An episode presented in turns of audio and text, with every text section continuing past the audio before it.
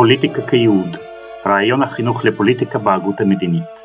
הקורס אשר הועבר באוניברסיטה העברית בשנת הלימודים תשע"ה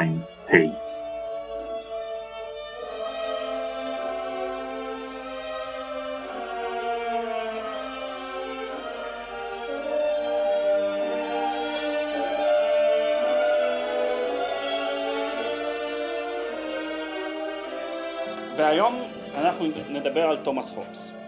הופס זה הוגה שלפחות לגביו אני יכול להיות בטוח שאתם שמעתם עליו משהו ולמדתם עליו משהו כי הוא חלק מתוכנית לימודים גם במדעי המדינה וגם במקומות אחרים. אנחנו, אני אדבר על ההיבט של החינוך אצל הופס, אבל חשוב על מנת לאשר את ההדורים שאני אסכם בקצרה את עיקרי משנתו של הופס. דברים שבאופן זה או אחר כנראה שכבר שמעתם. אז הופס מתחיל את הניתוח שלו מניתוח של טבע האדם והוא רואה את האדם כיצור ביולוגי שמונע על ידי תשוקות ושכל הזמן רוצה לספק את התשוקות שלו ואת, ואת התאוות שלו. חוץ מזה, לבן אדם יש גם יכולת של חשיבה, היגיון, הבנה. והיכולת החשיבה מאפשרת לו לשים לב לגורמים ותוצאות של כל מיני אירועים ומעשים, וכך הוא יכול לנסות לנחש ולחזות את התוצאות של המעשים שלו, וכך לכוון בצורה יותר יעילה לסיפוק התשוקות שלו. ודרך אגב, הופס לא חושב שלכל בני אדם יש אותן תשוקות, הוא חושב שיש אנשים מסוג שונה, שיש להם תשוקות מסוג שונה, אבל כל אחד מונע על ידי התשוקות שלו. שהוא נעזר על ידי היגיון על מנת uh, לדעת uh, בעצם מה לעשות, מה לא לעשות ולחשב את המעשים שלו לטווח ארוך. אבל הבעיה היא שבן אדם הוא לא חי לבד בעולם, אלא הוא, יש הרבה בני אדם שהם פחות או יותר שווים לו בכוחם. אז אין איזשהו בן אדם שהוא הרבה יותר חזק משאר בני אדם, וכל אחד מבני אדם חותר לספק את התשוקות שלו. והדבר יוצר סכסוכים, תחרות, ואפילו אם יש מספיק דברים לכולם, לבן אדם, כדי להדיר את עצמו, יש תשוקה להתעלות מעל האחרים. להיות הראשון.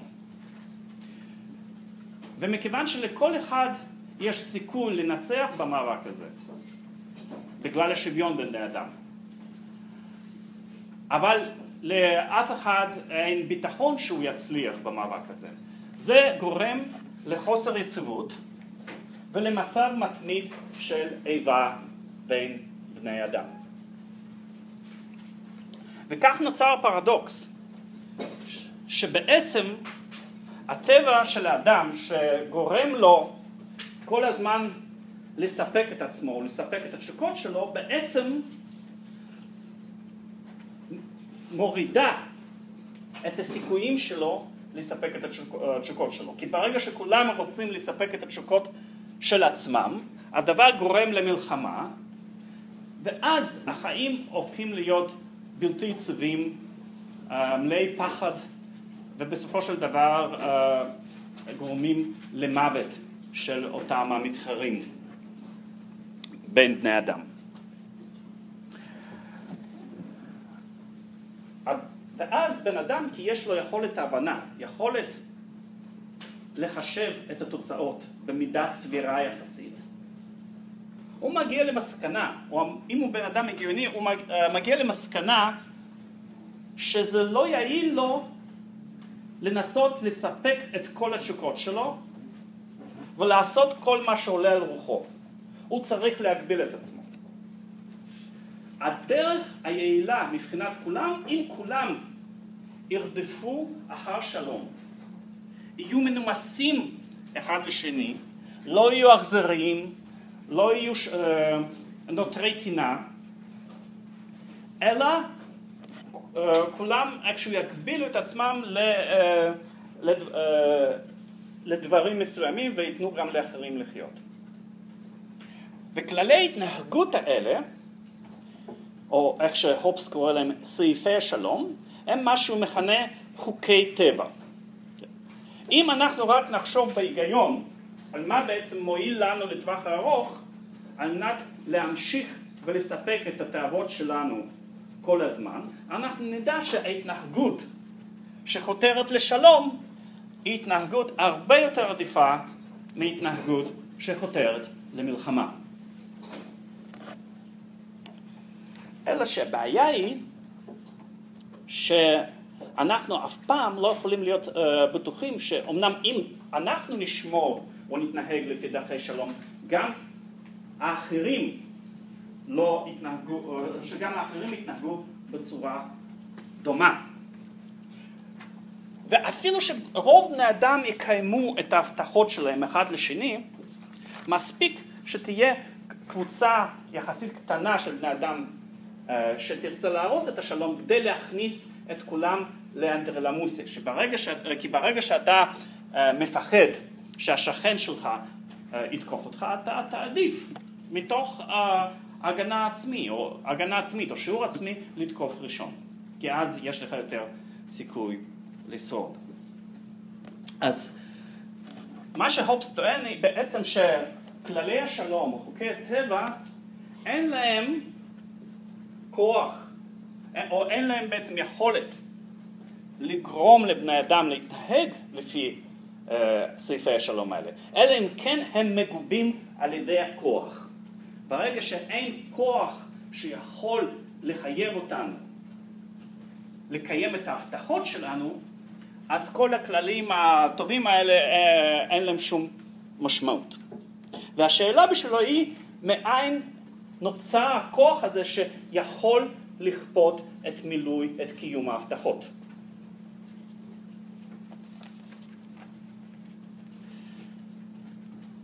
והכוח הזה נמצא לפי הופס בשילוב של כוחות של כל בני אדם שמתאגדים בחברה. ואז בני אדם כורתים ברית אחד עם השני לוותר על חלק או לוותר על זכות בלתי מוגבלת לעשות כל מה שעולה על רוחם ולציית לאותו שלטון ריבוני. וכאשר כולנו הבטחנו לחייב לאותו שלטון ריבוני, לאותו שלטון ריבוני יש מספיק כוח, הוא מאגד מספיק אנשים בתוכו על מנת לכפות על איזשהו בן אדם שרוצה להפר את ההבטחות שלו, לקיים אותן. כי בן אדם פרטי, בן אדם יחיד, יודע שאין לו סיכוי כאשר מולו נעמדים אלפים או מיליונים. וחש... אה, ודרך אגב חשוב מאוד לשים לב שכאשר הופס מדבר על שלטון ריבוני, הוא לא מדבר בהכרח על אה, שיטת משטר ספציפית כלשהי. והוא מאוד מאוד מקפיד לומר שהריבון יכול להיות בן אדם אחד, נניח מלך, או אספה של בני אדם. תמיד יגיד של בן אדם אחד או של אספה של בני אדם. יכול להיות נניח פרלמנט שהוא בעל uh, סמכויות uh, uh, ריבוניות, או יכול להיות uh, שזה אספה של הציבור כולו בחברה. כן, בבקשה. זה שמייחסים לו שלטון מלוכני או דיקטטורי זה שגוי? דיקטטורי זה תלוי איך אתה מפרש את זה. מלוכני אומר בפירוש שהוא עצמו חושב שלמען השלום עדיף, עדיפה שיטה מלוכנית. אבל הוא אומר גם בפירוש שאין דרך פילוסופית להוכיח זאת, ומבחינה פילוסופית כל אחד משלושת המשטרים, שזה או מלוכה או אריסטוקרטיה או דמוקרטיה, הם שווים. אה, זה חשוב מאוד.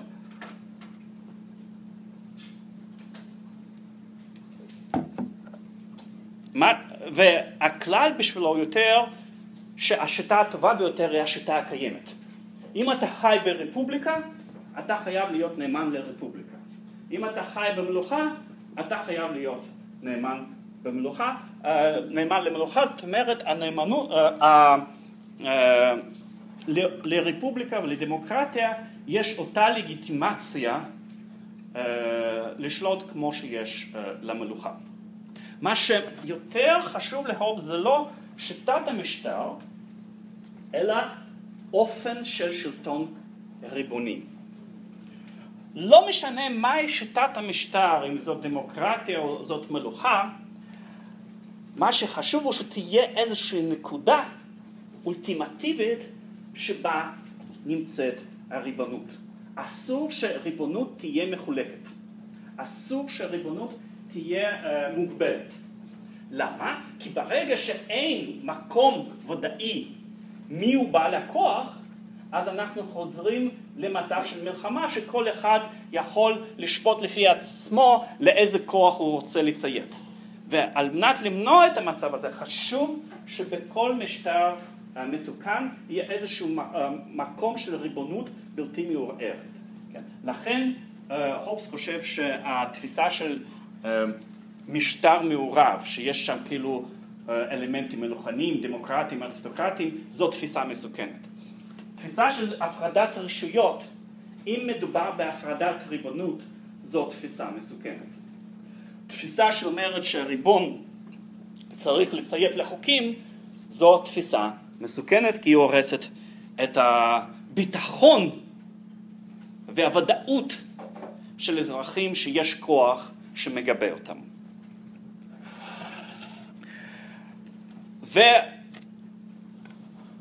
והאופי של נתינים במשטר מתוקן צריך להיות כזה שהם מקבלים ללא עוררין את הסמכות הריבונית. אפילו אם לא מסכימים עם חוקים אלה או אחרים, אבל הם בעצמם נתנו הבטחה לציית למש... אה, לשלטון הריבוני, ואסור להם עכשיו להפר את ההבטחה הזאת.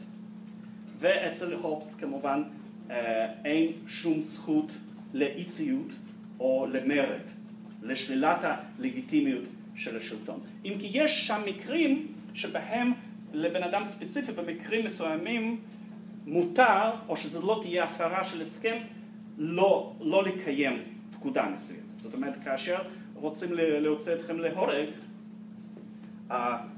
זה לא בלתי צודק מבחינתכם לנסות לברוח. או כשאתם בקרב אבוד, אתם יכולים להיכנע או לברוח גם, כן? אז זאת אומרת, אתם לא מחויבים להקריב את חי, אה, חייכם. אה, במסגרת הברית החברתית הזאת, אבל בעיקרון אין, אין לכם זכות לשלול לגיטימיות מהשלטון הריבוני ולמרוד נגדו. עכשיו, כמה דברים חשובים שיש לשים לב לגבי התיאוריה הזאת. קודם כל, ההצדקה של התיאוריה הזאת לא באה מאיזושהי טענה דתית, כן, שיש אל כל יכול שהוא נתן למלך זכות לשלוט. ההצדקה של תיאוריה באה מטבע האדם. גם אין איזה שהם עקרונות של מוסר אוניברסלי, מוסר אובייקטיבי, שנותנים לנו כללים איך המשטר אמור uh, להתנהג, או איך הוא צריך להיות בנוי. הובס במובן uh, מסוים הוא רלטיביסט מוסרי. אין קנה מידה אובייקטיביים לצדק. קנה מידה הוודאי היחיד שעליו אנחנו אה, בונים זו, זה קנה מידה של שימור עצמי. לכל בן אדם שמורה הזכות לשמור על חייו או לנסות לשמור על חייו ומזה נגזר המהלך הזה של הקמת המדינה שמטרה, שהמטרה של המהלך הזה זה אה, להבטיח את אה, שמירת חייו של כל אדם ואדם, מבחינת, מבחינתו של כל אדם שחותם על הברית הזאת. הצדק נוצר רק כשיש מדינה, ומי, ש... ומי שמייצר קובע מה צודק או מה לא צודק, זה הריבון. הצדק נובע מהרצון ומההחלטה של השלטון הריבוני. אין דבר כזה כצדק בנפרד מחוקי המדינה. ואם אתם תחשבו, טוב, אתם יכולים להרגיש את הקשר בין מה שאני אומר עכשיו לתפיסות שדיברתי עליהן בשיעור שעבר, אה, ההשפעה אה, לא מבוטלת של ספקנות, ספקנות ששוללת שיש איזה שהן אמיתות פילוסופיות אוניברסליות או שאנחנו יכולים להגיע לידיעת אמיתות פילוסופיות אוניברסליות. ומכאן אולי הקנה מידה היחיד אה, שאנחנו יכול להיות פחות או יותר בטוחים בו זה קנה המידה של השימור העצמי. והפתרון הנאוסטריקני ששם אה, דגש על ציות ועל משמעת. וזה לא דמיון מקרי, כי הופס הושפע מאוד מהתפיסות האלה, וכשהוא היה בן אדם צעיר הוא מאוד אהב לקרוא את ההיסטוריונים העתיקים שאני ציינתי בשיעור שעבר כמו טוקידידס וטקיטוס, ובעצם הובס אה, תרגם את, אה, הפרסום הראשון של הובס היה תרגום של היסטוריה של טוקידידס מיוונית העתיקה לאנגלית. Okay. כן. אז זו בעצם התיאוריה על רגל אחת. התיאוריה הרבה יותר מורכבת, אבל זה, אלה הם עיקרי התיאוריה. ואז נשאלת השאלה, אז למה אנחנו בכלל מדברים על הופס? למה ללמוד את הופס? וזו השנה הראשונה שבמסגרת הקורס הזה אני הכנסתי את הופס. כן? לפני זה אני לא לימדתי אותו בקורס הזה. כי על פניו נראה שאם זאת התיאוריה, אז uh, השאלת החינוך היא לא כל כך uh, חשובה. אם כבר אנחנו מדברים על חינוך, אז אפשר לסכם אותו בכמה עצות מאוד פשוטות. עצה לשליטים זה לא לפצל ולא להחליש את הריבונות שלהם. לא להעביר חלק מהסמכויות החיוניות שלהם לגופים אחרים. לשמור על שלטון, אה, על ריבונות אבסולוטית. אבל אוקיי, בסדר, אז אה, אה, אפשר לצאת, אה, לתת עצה כזאת לשליט, אבל אין בכלל לחנך את הציבור. כי יש מנגנון, כביכול, שבלי שום חינוך אמור לתפקד יופי. והמנגנון הזה הוא פחד. כל, ה, כל ההיגיון של הופס בנוי על זה שבני אדם אמורים להיות צייתניים, אנשי שלום, למלא אחר החוקים, כי הם מודעים לכך שאם לא ימלאו אחר החוקים, הם ייענשו, ואולי יוצאו להורג. אז אם הפחד יש לו משמעות כזאת uh, מרכזית וכזאת חיונית בתיאוריה של הופס, מדוע שבכלל אנחנו נתעסק בשאלות של חינוך?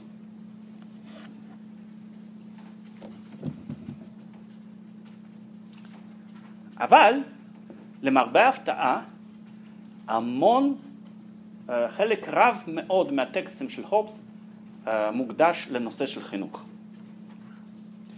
גם החינוך של שליטים עצמם מוזכר אצל הובס, הוא כותב בלוויתן, הוא משווה את לוויתן, זה הספר הפילוסופי, אה, הספר של פילוסופיה פוליטית החשוב ביותר, המפורסם ביותר של הובס, והארוך ביותר של הובס, איזה 700 עמודים, אז הוא כותב שם הוא משווה את הספר הזה עם פוליטאה של אפלטון, ואומר, אה, אולי יגידו שזה סתם כמו אפלטון, איזה שהם הגיגים אה, אוטופיים, אבל אני בכל זאת מקווה שימצא שליט שיקרא את הטקסט הזה, וילמד ממנו, ויישם את מה שנאמר שם. וגם הוא כותב הרבה על החשיבות של חינוך של אזרחים במדינה המתוקנת. בטקסט שקראתם, שזה לא מלוויתן, אלא זה לקוח מהספר הזה שנקרא בהמות, זה ספר בצורה של דיאלוג שמספר או מנתח את הסיבות ואת השתלשלויות של מלחמת האזרחים באנגליה. אז אה, אחד הדוברים שם אומר, טוב, בשביל שהכל יהיה טוב עבור השליט צריך שיהיה לו כסף והוא צריך להיות גם אה, שיהיה לו מספיק אכזריות. ואז האיש הצעיר שם יותר בדיאלוג של נו אז מה אתה אומר אז כדאי פשוט לחכות עד שהמלך אה, יצבור הרבה כסף ובינתיים ניתן לכל אחד לעשות מה שהוא רוצה וכשיהיה לו כסף זאת אומרת יהיה לו צבא הוא יתנפל על כולם ויחסל אותם ואז, אה, ואז בן השיח הראשון אומר חס וחלילה שאתה תייחס לי את האמירה האכזרית האנטי אנושית האנטי נוצרית הזאת לא, יש לי עצה הרבה יותר טובה, פשוט צריך לתקן את האוניברסיטאות. אז במקום להפעיל הרבה כוח, שזה לא תמיד מביא את התוצאה, והופס מודע היטב שכוח בעצמו לא תמיד עוזר, אתה פשוט צריך לטפל בחינוך. ואם אתם קוראים את הלוויתן, אתם רואים שאחת העצות, או אפילו דרישות של הוקס מריבון, הוא ללמד את הנתינים שלו.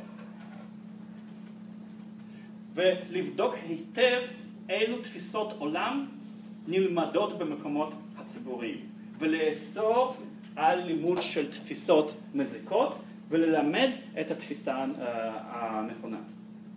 אם אתה, הריבון, לא עושה את זה, אתה מועד בתפקידך. זה אחד הדברים החשובים ביותר עבור הופס זה עניין החינוך. עכשיו, מדוע?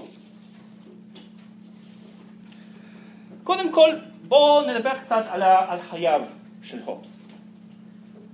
אם אנחנו היינו צריכים להגדיר מי הופס היה מה היה העיסוק שלו בחיים? מה היה מקצוע אם אתם רוצים? אז הופס במשך כל חייו היה קודם כל מחנך. זה מה שהוא עשה.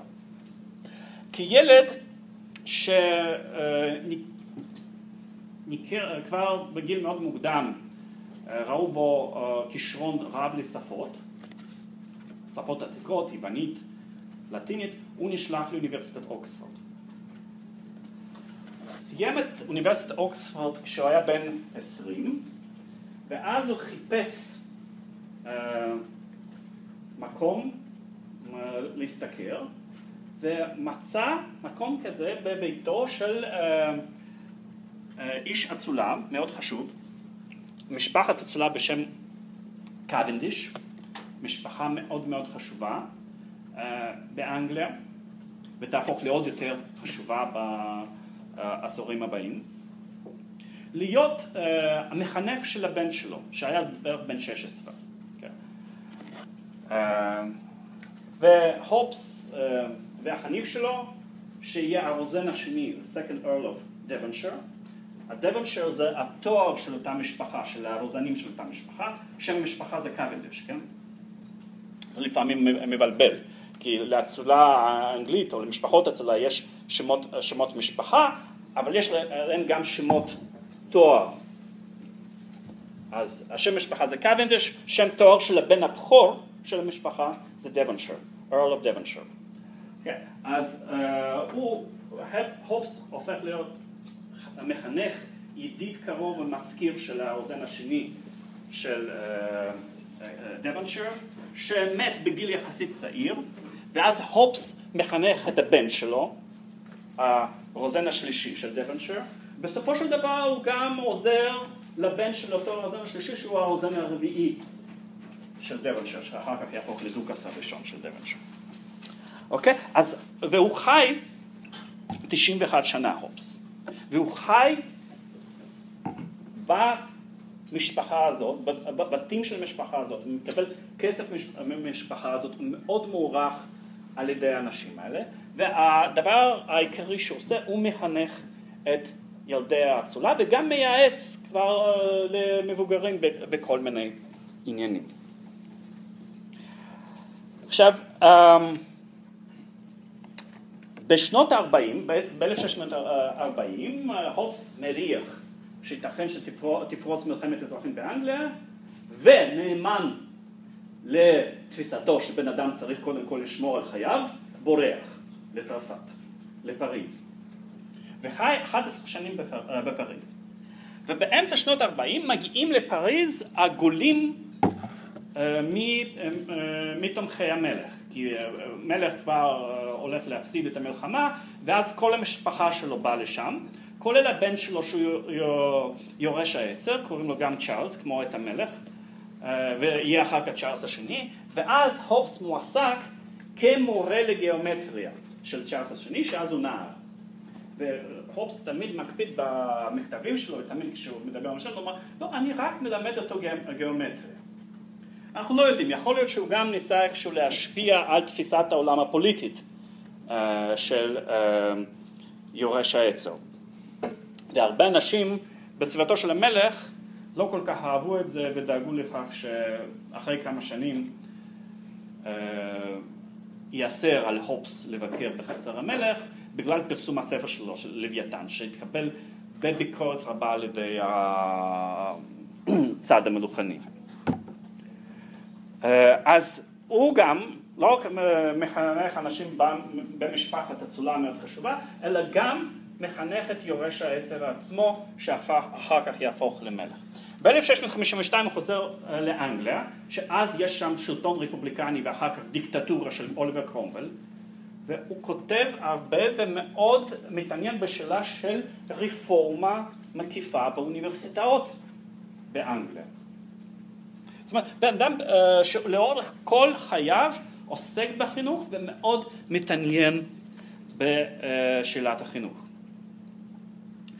אז אפילו נניח ששאלת החינוך היא לא כל כך רלוונטית לתיאוריה הטהורה של הובס, אפשר להבין מדוע בן אדם שמתעניין בתחום מסוים של חיים כל, כל הזמן מדבר עליו, כי זה, אלה הנטיות הטבעיות שלו, לדבר על חינוך, זה מה, ש, זה מה שמעניין אותו.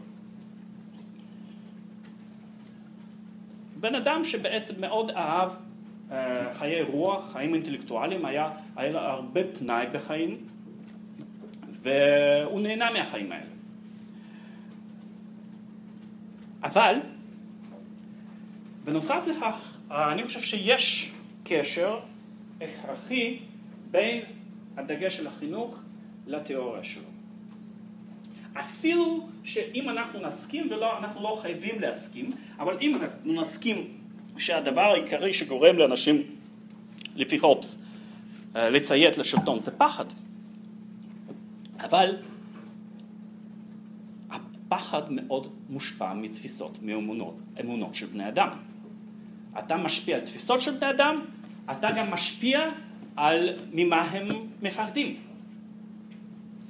והפחד שעומד בבסיס התיאוריה של הופס זה פחד ממוות פיזי.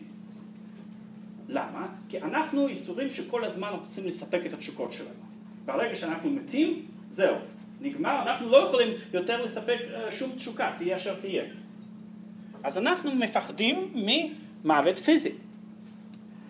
אלא שבעיה היא שאם אתה מחנך אנשים בצורה מסוימת, אתה יכול להחליף את הפחד ממוות פיזי בפחד חלופי, בפחד מהגיהנום. וכאן נכנס העניין של דת, שדת או נושאים תופסים אה, מקום מאוד חשוב בתפיסה, ה, אה, בספרים של אה, הופס.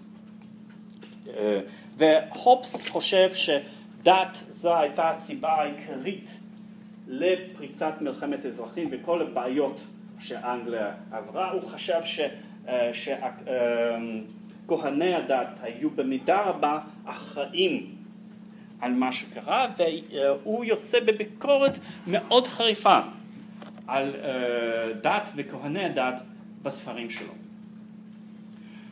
רוב הביקורת היא נגד הכנסייה הקתולית וזה וזה קל לעשות, כי אה, אנגליה אה, מדינה פרוטסטנטית, אז אה, לא, לא יגרם לך שום נזק אם אתה תבקר את הכנסייה הקתולית, אבל כנסייה הקתולית בסיפור הזה היא לא עיקר, היא לא עיקר באנגליה אז במלחמת האזרחים שם.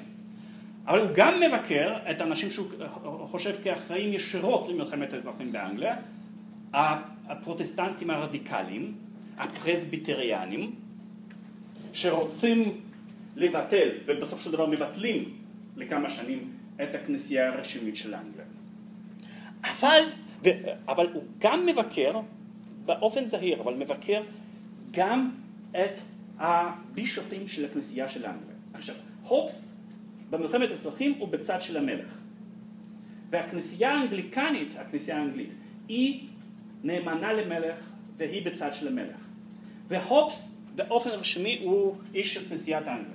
אבל הוא מאשים את הבישופים של כנסייה של אנגליה שהם במידה מסוימת אחראים למה שקרה. כי על ידי זה שהם ניסו לכפות על ציבור האנגלי תפיסות בלתי רלוונטיות, אבל היו מבחינה פילוסופית, מבחינת האמת, אבל שהיו מאוד חשובות לציבור האנגלי, שדגל בתפיסות אה, דתיות אחרות, הם בעצם יצרו, יצרו מתח.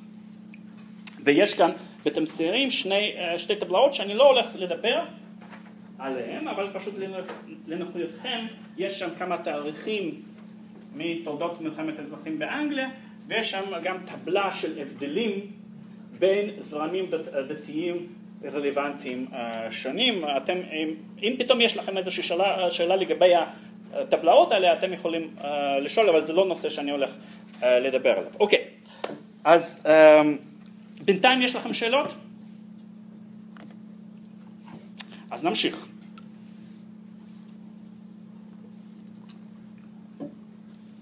אז הבעיה מבחינת התיאוריה של הופס היא שהתפיסות הדתיות עשויות להשליט פחד אחר בליבם של הנתינים. ואז הנתינים עלולים להיות מרדניים כלפי השלטון הלגיטימי. מדוע? כי אם בא איזשהו כומר שאני מאמין לו ואומר אם אתה תציית למלך או אם אתה תציית לחוק הזה אתה תסרב בגיהינום אז מבחינתי זה הרבה יותר משתלם להסתכן בפשע, להיות מוצא להורג, אבל אז כשאני אהיה בשמיים אז אני אזכה לחיי נצח. איך מנטרלים את הפצצה הזאת? וכאן הופס בכמה מקומות למשל עוסק בפרשנות המקרא. יש לו תפיסה מאוד מיוחדת, אה, די כופרת של, אה, אה, של המקרא, של כתבי הקודש. למשל, הוא חושב שגיהינום לא קיים. הוא חושב שנפש לא יכולה להתקיים בנפרד מהגוף. אבל אז איך, אה, אה, איך זה מסתדר עם התפיסות הדתיות הרגילות שאנחנו נענשים אחרי שאנחנו מתים? הוא אומר, יקרה דבר הבא. קודם כל תהיה תחיית המתים. לא, בתוך גופים נורמליים, אה, גופים רגילים, לא יהיה איזשהו נפש שבנפרד הגוף. תהיה תחיית מתים בסוף הימים, ואז יהיו אנשים שהם צדיקים, שהם ימשיכו לחיות בנצח. כמו שאדם היה אמור לחיות לנצח, אלמלא אכל את פרי הדת. וכל השאר פשוט ימותו שוב. וזה מה שנקרא מוות שני. אז אין, אין דבר כזה כ, אה, כאש הגיהינום הנצחית. במקרה הגרוע, אתה פשוט תמות שוב. ואז, לא, לא, ואז אתה לא תהיה קיים. באיזשהו מובן זה, זה מנטרל, לדעתו, את הפחד מהגיהנום, כי הגיהנום לא קיים, וייסורי הגיהנום לא קיימים. ועוד כל מיני תפיסות שהוא אה, דן בהן בהרחבה על מנת אה, לשכנע שבעצם הדרך הבטוחה להגיע לחיי נצר זה לציית לחוקי המדינה. לציית לחוקי המדינה ולהאמין בישו, זה שני תנאים. וכל השאר לא חשוב. ולכן אל תקשיב לכל אותם הכמרים המסיתים שרוצים להפנות אותך נגד השלטון הלגיטימי. אבל אז נשאלת השאלה, איך זה פתאום, שהוא חושב, חושב שהתפיסות, רוב התפיסות הדתיות הן מופרכות. הוא רואה את עצמו כבן אדם דתי, הוא חושב, הוא לפחות מכריז על זה שיש אלוהים, אבל רוב התפיסות האחרות הוא חושב ש... או שהן מופרכות או שאנחנו לא יכולים להבין אה, שם כלום או לדעת מה באמת אה, נכון או לא נכון. ואם, ואם רוב התפיסות האלה מופרכות, אז איך זה שהתפיסות האלה משתלטות על ליבם של, גם של נתינים וגם של השליטים? כי הרי למה שפתאום בני אדם פשוטים שיש להם שכל ישר יאמינו בדבר שנקרא באנגלית trans, אה, trans, trans, נו, כן, transubstantiation, אבכריסט ביוונית, אה, כאשר הכוונה היא, זה, אה, זה, זה קשור לאיזשהו אירוע בברית החדשה, כאשר בסעודה האחרונה אה, ישו אומר לתל, לתלמידיו, תאכלו מה, מהלחם הזה, זה הגוף שלי. ואז הכנסייה מפרשת את זה, שכדי שהאל יסלח לנו על החטאים שלנו, אנחנו חייבים לאכול מהגוף של ישו. איך אנחנו יכולים לעשות? ולשתות את הדם של ישו. איך אנחנו יכולים לעשות את זה? על ידי איזשהו טקס כנסייתי, שבהם אנחנו אוכלים לחם ויין, אבל למעשה זה הגוף והדם של ישו. וזה מה שנקרא קומיוניון בכנסייה הקתולית. והוא שואל הובס, איך בן אדם בשכל ישר יכול להאמין שלחם הופך לגוף של אדם ושהוא קיים בכל מיני מקומות בכלל? איך זה? מבחינת, מבחינת, חוקי הטבע. והוא משווה את זה עם האירוע של משה אצל פרעה. כאשר הכהני הדת, כאילו משה שם מבצע נס, עושה נס, כאשר השבט שלו הופך לנחש, נכון? אז הוא אומר, וגם כהני דת של מצרים עשו אותו דבר. ובטח שזו הייתה, זה היה טריק, זו הייתה אשליה. הכהני דת הם היו כהני דת, נביאי שקר של הפרעה, לכן הם לא יכלו להפוך את השבט לנחש, אבל הם עשו אשליה שאנשים שראו את זה חשבו שהשבט הזה הוא באמת נחש. עד כמה כהני דת הנוצרים עוד יותר מתוחכמים, שאפילו שאנשים הפשוטים לא רואים שום שינוי בלחם, הם משכנעים אותם שזה משהו אחר ממה שזה היה. זה סוג של אירוניה של הופס בספרים שלו. אז, או למה שמלכים, שליטים של המדינות הנוצריות יקבלו את השלטון וההוראות של הכנסייה הנוצרית? זה הרי בניגוד לאינטרסים שלהם, והם מודעים לכך שזה מחליש את כוחם. מדוע שהם הולכים בעקבות כל התפיסות השקר האלה, לפי הובס? והתשובה שלו, אחת התשובות שלו, היא אוניברסיטאות. אוניברסיטאות זה הבעיה העיקרית.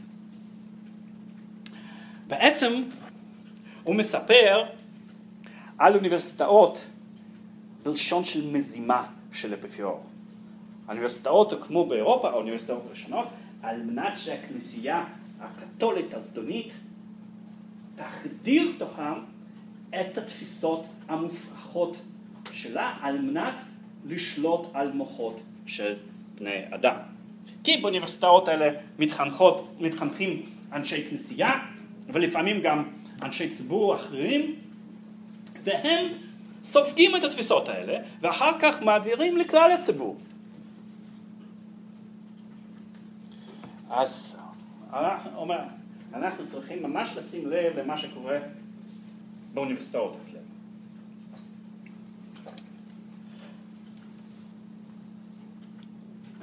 אבל איך, איך זה קורה? מדוע, מדוע האוניברסיטאות כל כך חשובות? וכאן הופס אומר שבעצם מה שקרה הוא שבאיזשהו שלב הכנסייה הצליחה להפוך את המערכת האמונות שלה, את התיאולוגיה, לסוג של מדע, בעל המוניטין של מדע. ובאיזו דרך? על ידי כך שהיא שילבה את האמונה הנוצרית עם המדע של ההוגה שנתפס כהוגה האוטוריטטיבי והחשוב ביותר, שזה אריסטו. מה שמלמדים באוניברסיטאות זה תיאולוגיה נוצרית משולבת עם התפיסות המופרכות לדעתו של הובס, של אריסטו. ואת ה... את השילוב הזה אנחנו מכירים בהיסטוריוגרפיה בשם סכולסטיקה. סכולסטיקה אירופאית זה זרם פילוסופי שמשלב תיאולוגיה נוצרית עם uh, פילוסופיה אריסטוטליאנית, שמתחילה להתפתח באירופה המערבית איפשהו במאה ה-12 בעקבות תרג... uh, תחילת התרגומים של אריסטו מיוונית ללטינית וממשיכה לפחות עד, עד, עד מאה ה-16. סכולסטיקה, זה זרם uh, uh, פילוסופי חשוב מאוד. עכשיו, uh, הופס השתייך לקבוצה של uh, בני אדם שחשבו שרוב הדברים שאריסטו אמר לגבי ה...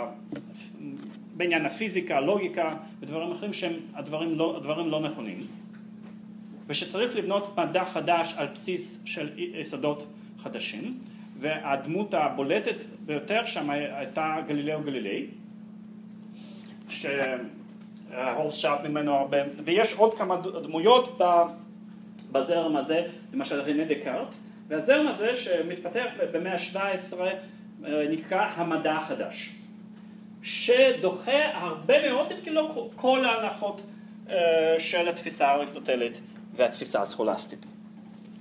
ורוצה, ורוצה לבנות מדע על בסיס אחר לגמרי.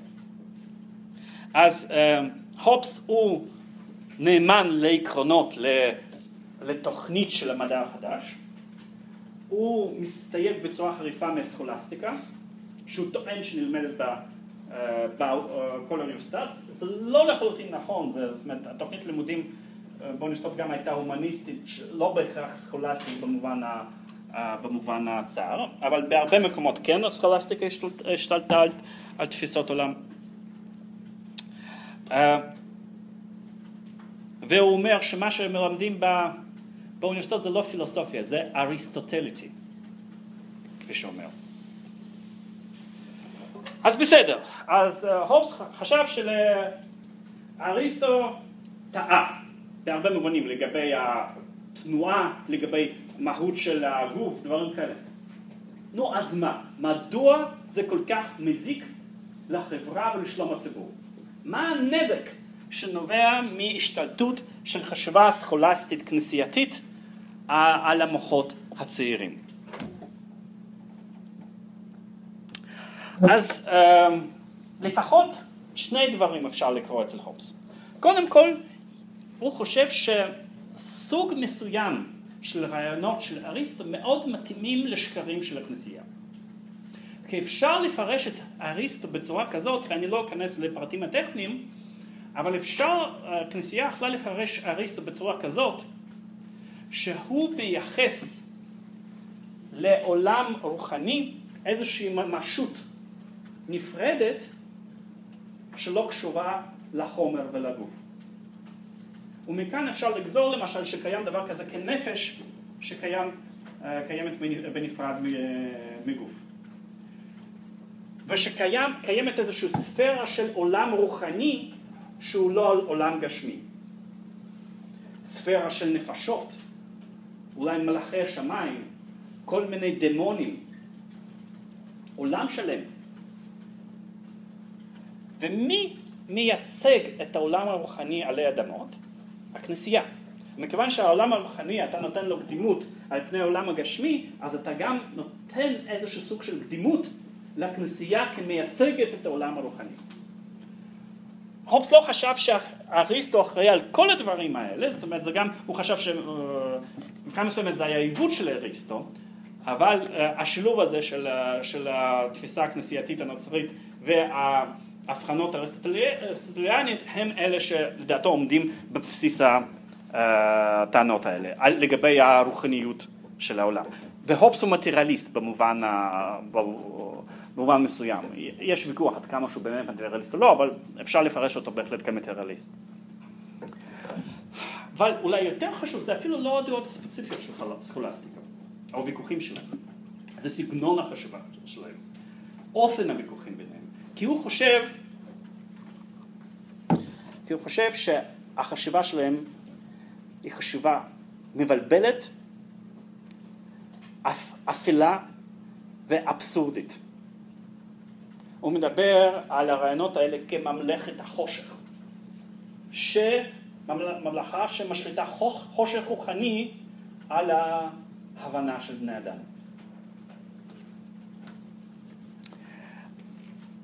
הדבר החשוב ביותר של הופס מבחינת איך שהוא רואה את הידע זה שכל ידע מבוסס על שפה ברורה, בהירה והגדרות ברורות. אם אתה לא בנית מערכת ברורה של הגדרות, אין, אין שום משמעות, אין שום משקל למסקנות אה, אה, שלך, כי הן תהיינה מבולבלות, אתה לא תדע על מה אתה מדבר. מבחינתו, דוגמה, דוגמת על של מדע זה גיאומטריה. זאת אומרת, כל מדע אמיתי, או כל ידע אמיתי, בסופו של דבר צריך לאמץ אה, מודל של גיאומטריה, שמתחיל מהגדרות מאוד ברורות, והולך אחר כך אה, למסקנות מתוך ההגדרות הברורות האלה. וזה, לדעתו, מה שסקולסטיקה לא עושה. היא נותנת הבחנות, הגדרות אבסורדיות. והיא נותנת המון דוגמאות, למשל, דוגמה אחת, זה ביטוי incorporeal bodies. זה כשמדברים נניח על מלאכי השמיים, כן?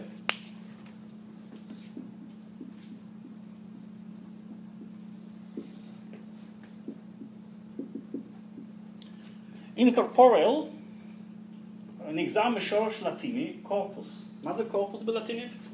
גוף. Incorporeal חסר גוף. זאת אומרת, גופים חסרי גוף. אומר, זה, זו הגדרה אבסורדית. למה אנחנו לא שמים לב שזאת הגדרה אבסורדית? אנחנו לא שמים לב כי האנשים האלה, סקולסטים, הם חכמים. הם משתמשים בשפה הלטינית. ממציאים כל מיני מושגים מאוד, uh, שנשמעים uh, מאוד מאוד יפים, אבל כשאנחנו בודקים מה יש שם, אין שם כלום. ריק. Uh,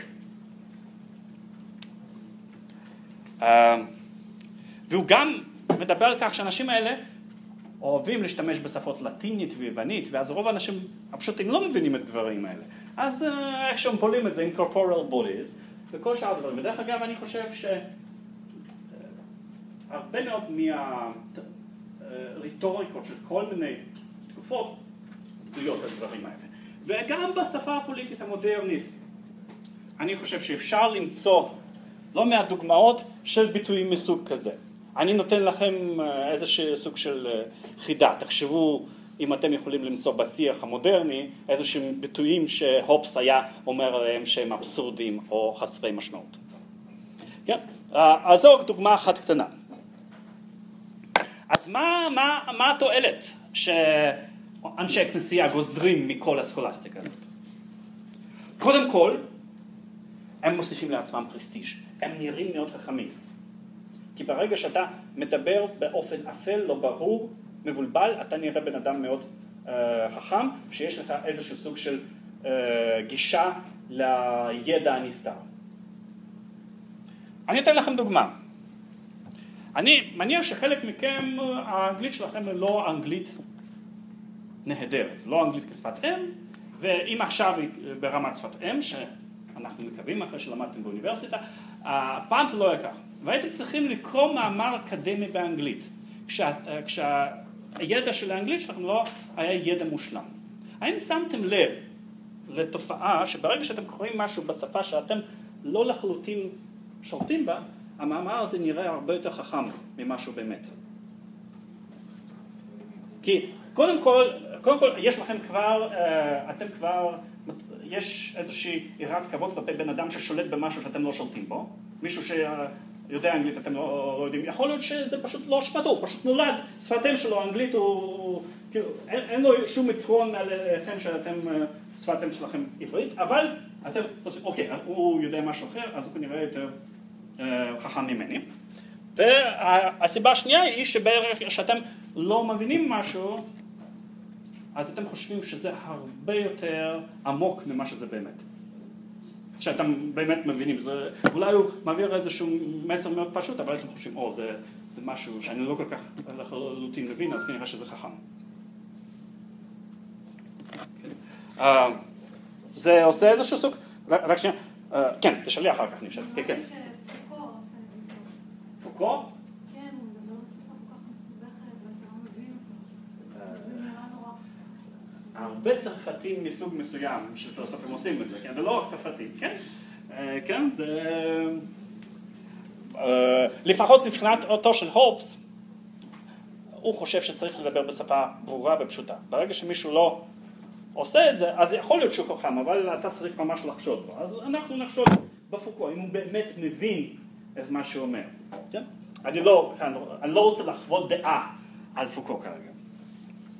אבל מה שכן לא, נת, לא נתון למחלוקת, שברגע שאתם רואים איזושהי עבודה סטודנטיאלית באנגלית, של מישהו שמכל המילים האפשריות בוחר את המילים הכי ארוכות ומסובכות, אז יש כאן כבר איזשהו חשד שמאחורי זה לא עומד כלום.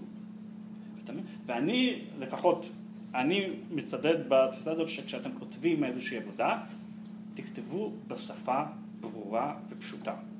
כל דבר שאפשר לומר במילים מסורבלות, אפשר לומר במילים פשוטות וברורות, ואם אתם לא מסוגלים לעשות את זה, אז כנראה שאתם עדיין, יש, יש לכם זמן לנסות להבין, אתם לא, אתם לא באמת מבינים את מה שאתם רוצים לומר. אה, יש כאלה שלא הסכימו איתי, זה מחלוקת מתודולוגית אה, מסוג מסוים. גם היו כאלה שלא הסכימו עם הופס, אמרו, אתה סיימת, לא, אחרי גיל 20 אתה לא היית באוניברסיטה, אתה בכלל לא מכיר את הספרות הזאת, ובכל סוג של מדע, אתה אוהב את הגיאומטריה, מה כששני גיאומטרים מדברים אחד עם השני, בן אדם פשוט מסוגל להבין את זה. אז אה, יש תשובות לזה, אבל אני חושב שבגדול, בגדול בזה הוא צודק, אה, בזה שאתם צריכים לכתוב באופן ברור ולהגדיר הגדרות באופן ברור. ותמשיכו לחשוב על הדוגמאות מהשיח פוליטי אה, ל-incorporeal bodies. אמ, עכשיו, אז אה, קודם כל, ומי ש... מי שהוא ספג את הידע הזה באוניברסיטאות, הידע הסקולסטי ואנשי ציבור, אנשי כנסייה, ישר יש להם איזשהו מוניטין של אנשים חכמים. הם יכולים לדבר שפות מוזרות ומשתמשים באיזשהם מושגים שאנחנו לא מבינים מה הם ולכן כנראה שהם מאוד חכמים. וה... מוניטין של חוכמה זה כוח. וגם ברגע שלא, הדרך שבה הגענו לאיזשהן מסקנות היא לא ברורה, כי החשיבה שלהם מבולבלת, מאוד להחדיר את התפיסות שלהם ולגרום לאנשים להאמין בכל מיני דברים ש... שהם מופרכים. למשל, מבחינתו של הופס, שהאפיפיור הוא הנציג המיידי של הישו ולכן הוא יכול, אה, הוא יכול אה, להעניש מלאכים שלא מצייתים לו. הוא אומר זה מופרך אם אתם בודקים את כל הטענות האלה אבל בדרכים הכלכלות אתה, ובעזרת המושגים האריסטוטליאניים אתה יכול לגרום לאנשים שלא מקדישים זמן לחשיבה, לרוב האנשים אין זמן לחשיבה, אז להאמין, להאמין לדברים המופרכים האלה. הנזק הנוסף לא קשור ישר לסקולסטיקה, אבל הופס מציין אותו, אה, הוא מקדיש לזה פחות זמן. הוא שבגלל שההשכלה האוניברסיטאית היא השכלה קלאסית, אה, בעיקר לטינית, וגם יוונית, אז זה גורם לאנשים חושבים להתעניין בספרות הקלאסית באופן כללי, ובין השאר גם בפילוסופיה הפוליטית. והובס חושב שהפילוסופיה הפוליטית הקלאסית, כמו אריסטו וקיקרו, מוטים לטובת הממשל העממי. שהוא חושב, הוא גוזר מאריסטו וקיקרו ואחרים טענה שרק, שחופש פוליטי קיים רק במשטר, או בכלל חופש של אזרח קיים רק במשטר, במשטר עממי. והובס חושב שזו טעות, הוא חושב שזה לא משנה מה, מה, מה האופיו של המשטר, שבמשטר מלוכני האזרח חופשי באותה מידה כמו שהוא חופשי במשטר הדמוקרטי. אבל משום, משום שהם שואבים משם את התפיסות הרפובליקניות האלה, אומר, הם נוטים לחשוב שהמשטר המלוכני האבסולוטי לא לגיטימי ולמרוד נגדו. אז מה עושים? הוא אומר, להקדיש, לריבון, להקדיש זמן לרפורמה של אוניברסיטאות, כאשר הרפורמה מסתכלת בכך שצריך להוציא משם את כל הסקולסטיקה וללמד את המדע האמיתי. שבמדעים המדויקים זה כמובן גיאומטריה ופיזיקה מודרנית ואיזה מדע, איזה, מהו המדע האמיתי של חברה ופוליטיקה? מה היינו אומרים? מה צריך ללמד באוניברסיטאות לדעתו של הופס? פילוסוף, כאילו, איזה? גיאומטריה נהיה פיזיקה של גלילאו גלילי, זה ברור שהוא חושב שזה פיזיקה נכונה, אבל, או מכניקה, אבל איזה תפיסה פוליטית? עוד יותר, זה כמעט שם, אבל אני חושב, וזה של הופס, זו, זו רפורמה נדרשת, צריך להוציא משם סקולסטיקה כזה ולהכניס את הופס. ללמד את הופסיזם, ואז הכל יהיה בסדר. אם אתם תלמדו את לוויתן, יש שלום, יש שגשוג, לא, לא תהיינה בעיות. ופתאום אני חשבתי, כשהתכוננתי באיזשהו מובן, זה מה שאנחנו עושים. אנחנו, ברוב האוניברסיטאות היום לא מלמדים את הסקולסטיקה, בקושי מלמדים את אריסטו, אבל בכל מקום כן מלמדים את הופס. אז הוא הצליח באיזשהו מובן. Uh, אם כי במחלקה שלנו זה לא לחלוטין נכון, כי אנחנו מלמדים גם את הופס וגם את סקולסטיקה. שבמקרה יש לנו חבר סגל שהוא מלומד גדול בנושאים של סקולסטיקה. אז אני, ואני מאוד ממליץ לכם ללכת לשיעורים שלו, דוקטור דניאל שוורץ, uh, כדי שאתם uh, תשמעו את הצד השני. זה גוף ידע, גוף משאב תרבותי מאוד מעניין, ושלא תקבלו, אנחנו עכשיו בצד ההופסיאני, שלא תקבלו את ההטיות של הופס כאמת, ואתם תשמעו גם את הצד השני, אז מאוד, מאוד ממליץ לכם על הקורסים על סכולסטיקה, שיכול להיות שלפני זה, כשזה היה כתוב בשנתון, לא ידעתם בכלל במה מדובר, עכשיו אתם יודעים.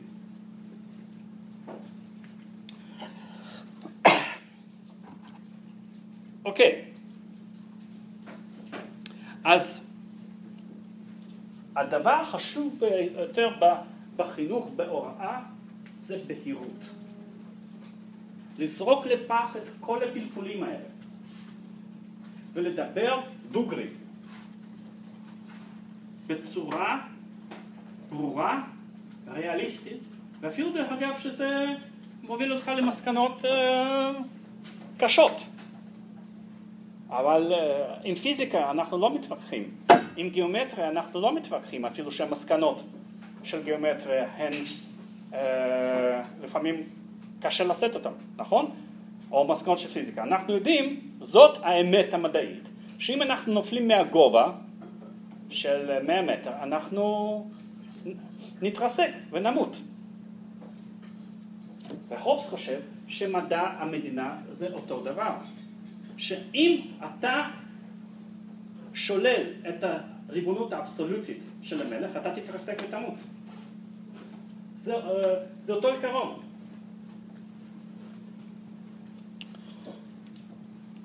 אבל מה שמעניין כאן, שהובס חושב, והוא מאוד מעריך את היכולת של בני אדם פשוטים להבין את האמיתות של המדע האמיתי. הוא דווקא אומר שיש, ברגע שאנחנו מדברים על הדברים האלה לאדם הפשוט, בעל, אם אתם רוצים שכל ישר, יש יתרון בן אדם ששנות החינוך שלו באוניברסיטאות בלבלו אותו. הוא לא משועבד לכל דרכי החשיבה המפותלות והמבלבלות האלה. וברגע שאומרים לו משהו ומסבירים את הנימוקים הברורים, הוא יבין את זה. ברגע שאתה מסביר לבן אדם את הסיבות מדוע הוא צריך לש... ל... ל... אה, לציית לחוקים, הוא יבין את זה. במיוחד כאשר אתה מבסס את זה על עניין של שימור עצמי. והופס חושב שברגע שאתה מגיע לבן אדם ומסביר לו מבחינת שימור עצמי, אפילו בן אדם הכי טיפש, הכי לא משכיל, היכולת החשיבה שלו אה, באמת עולה פלאים. ברגע שמשהו משהו נוגע לא אישית, בן אדם בדרך כלל מסוגל, מסוגל לקבל החלטות נכונות. בן אדם שאף פעם לא למד מתמטיקה, כשהוא בא בבנק לבדוק את מצב חשבון הבנק, הופך למתמטיקאי לא רע, כשזה נוגע לו. אותו דבר בפוליטיקה, אתה צריך רק להסביר לו מדוע העקרונות הפוליטיים של הופס יש להם קשר ישיר עם הזכות לשימור עצמי.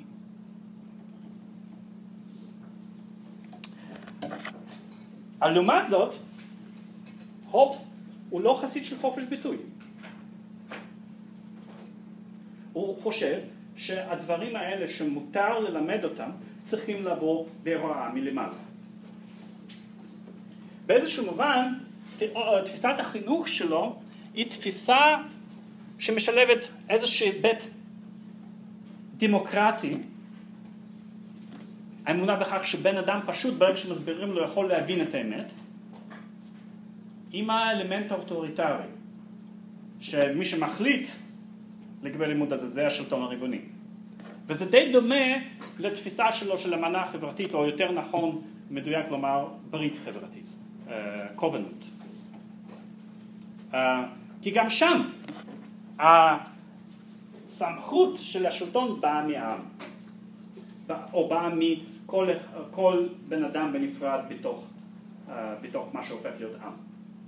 אבל לעומת זאת, אחרי שאנחנו העברנו את הסמכות, או אנחנו ויתרנו על, על הזכויות שלנו והריבון קיבל את הסמכות, אז אנחנו אמורים לציית לו ללא עוררים. אז זה שילוב של אלמנט דמוקרטי ואלמנט דיקטטורי.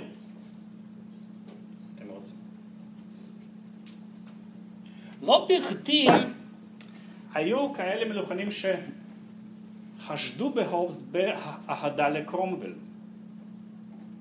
שקרומבל זה דמות שמסמלת איזושהי צמיחה מלמטה והישענות לצבא, על צבא עממי על מנת ל, אה, לקיים את הדיקטטורה האישית שלו.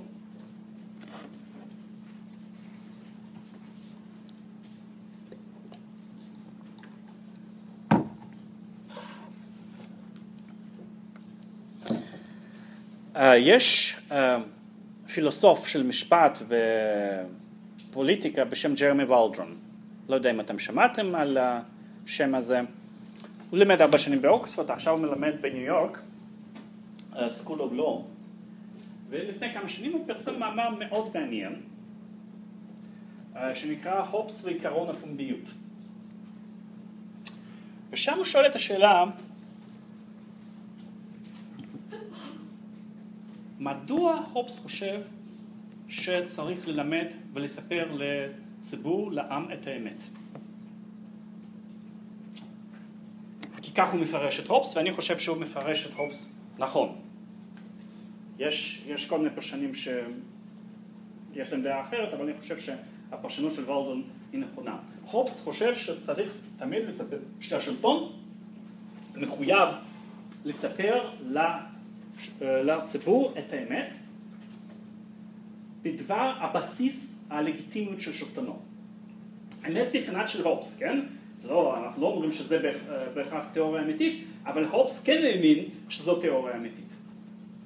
אז זאת אומרת, השליט מחויב, אם הוא רוצה להחזיק בשלטון, ולהיות בטוח בשלטון, הוא מחויב לספר לאנשים שהסיבה מדוע הם צריכים לציית לו זאת, אה, זה שימור עצמי, שאין דבר כזה כמוסר אובייקטיבי, ושמוסר זה בעצם אה, נגזרת של החוקים שלו.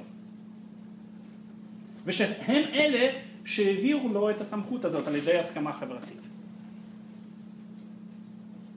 עכשיו, זו שאלה מאוד מעניינת, כי על פניו נראה שזאת לא, זה לא מה שרוב הכותבים על פוליטיקה היו ממליצים לשליטים. למה, ש, למה שהופס חושב שזה סוג החינוך שצריך לתת לבני אדם? אולי צריך לספר להם אגדות, אולי צריך לספר להם שהשלטון של, ה, השלטון של המלך נניח, מלך הוא הריבון, בא מהאל, או מאיזושהי השראה על טבעית, אולי צריך לספר להם מיתוס, אולי צריך לספר להם את השקר האציל, אולי צריך לספר להם שאם הם מחולקים לשלושה מעמדות זה כי הם באים משלוש מתכות שונות, זהב, כסף ומתכת, זוכרים את זה? זוכרים מי אמר את זה? או אפלטון והוא גם אמר את הדבר בעצם הוא סיפר גם מיתוס אחר על איך הנפש אחר, אחרי המוות בא לאיזשהו, ממשיכה לחיות באיזשהו מקום. שזה גם מיתוס מבחינתו של דבר. אבל הוא חושב שאת המיתוסים צריך ללמד את האדם הפשוט. לא צריך ללמד אותם את האמת, אותו את האמת. היחידים שבאמת מסוגלים לדעת את האמת הם הפילוסופים. חוץ, חוץ מאלה, האמת מסוכנת לכולם. זה מה שאפלטון חושב. עכשיו, הופס לא מלמד דמוקרטיה, הוא לא מלמד חופש, הוא לא מלמד שכל אחד אה, מותר לו לעשות כל מה שהוא ירצה, מה שהעם תמיד אוהב.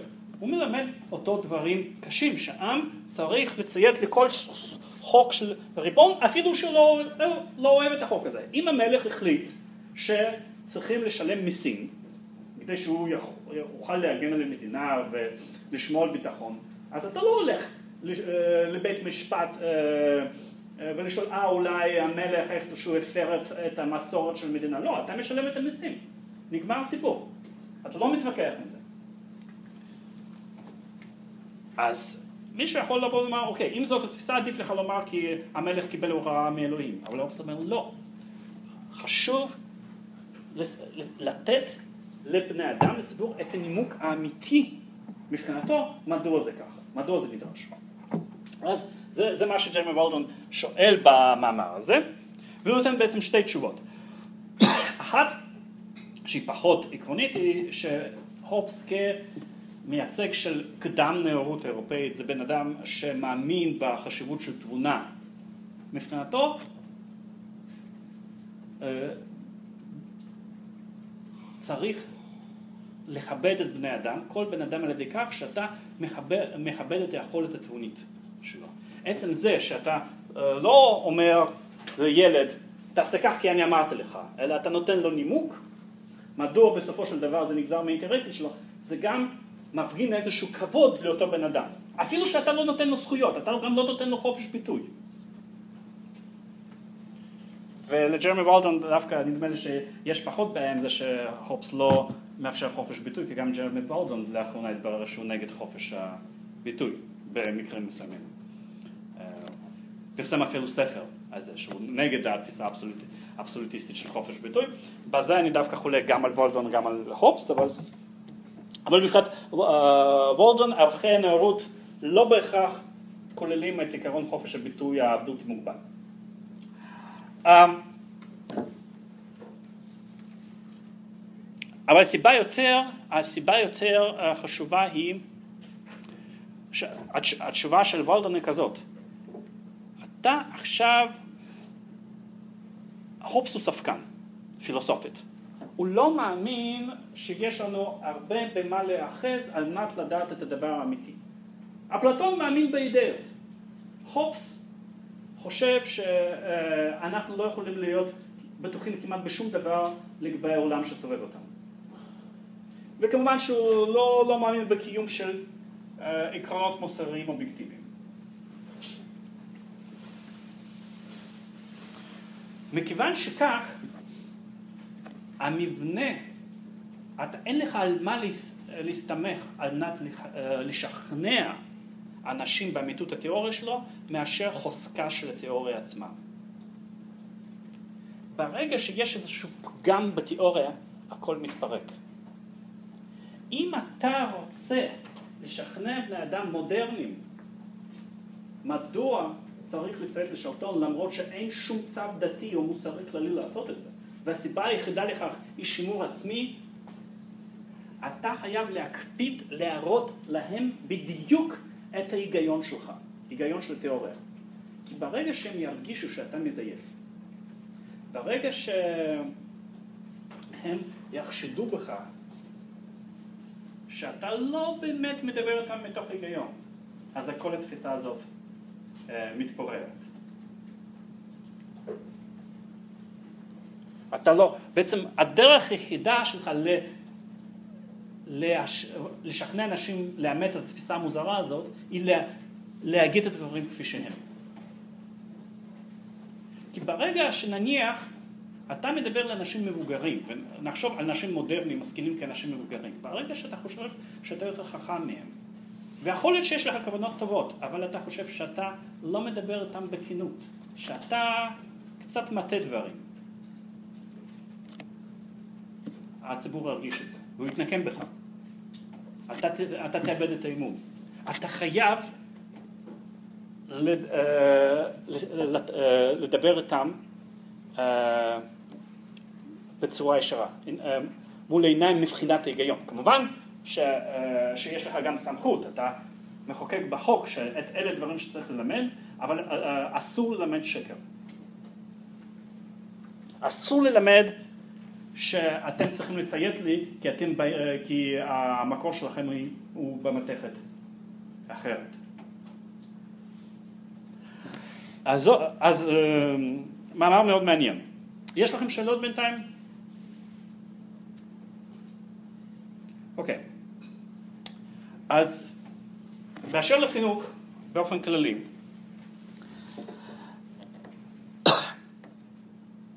בעצם לריבון, מבחינתו של הופס, יש שני, אה, שני תפקידים. דבר ראשון, הוא צריך לחנך את עצמו, הריבון. שאנחנו תמיד צריכים לזכור שכשאני מדבר בגוף יחיד, ריבון, אבל זה לא בהכרח מלך.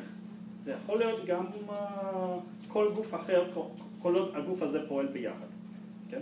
הממשלה, פרלמנט, אספה הכללית, לא משנה מה. אז הריבון צריך לחנך את עצמו, איך? על ידי זה שהוא ישתחרר מאותם, ה- מאותן ההשפעות הדתיות ותאמץ את הידע האמיתי, החילוני אם אתם רוצים, שהמייצג שלו בתפיסה פוליטית הוא רופס. אמ, זה דבר ראשון. ואז כדאי שהוא יקרא את הלוויתן ויאמץ את התפיסה הזאת. דבר שני, מתוך לוויתן הוא יכול ללמוד שהוא חייב לעסוק בדוקטרינות, באמונות שמטיפים להם בתוך, אה, בתוך החברה שלו. הוא צריך לבדוק כל תפיסה ותפיסה ו... ולבדוק אם התפיסה הזאת מתאימה לעקרונות השלום והאמת או שלא מתאימה. ואז הוא צריך לאסור ללמד דברים שהם הרסניים לשלום הציבור. וללמד את ה- את בני האדם רק את עקרונות הבסיסיים של ציות אזרחי. צריך לתקן את האוניברסיטאות, להכניס לשם את המדע החדש ולהוציא משם את בלבולי המוח הסכולסטיים. אה, דרך אגב, הופס אה, לקראת סוף חייו הוא די הסתבך, הוא די פחד שיאשימו אותו בכפירה. רצו בשנות ה-60 להעביר בפרלמנט האנגלי חוק נגד הכפירה, והוא די חשש שזה החוק, אה, אה, השתמשו בחוק הזה נגדו, ובסופו של דבר הדבר לא קרה, כן, אז אה, אה, הוא- היו לו הרבה אוהבים בתוך הכנסייה האנגלית. יש לכם עוד שאלות? מישהו, יש לו דוגמה לזה? אוקיי, אז אני סיימתי עם הוקס יותר מוקדם, אז נסיים, כן, נסיים היום יותר מוקדם. בשיעור הבא אנחנו נדבר על אדמונד ברג.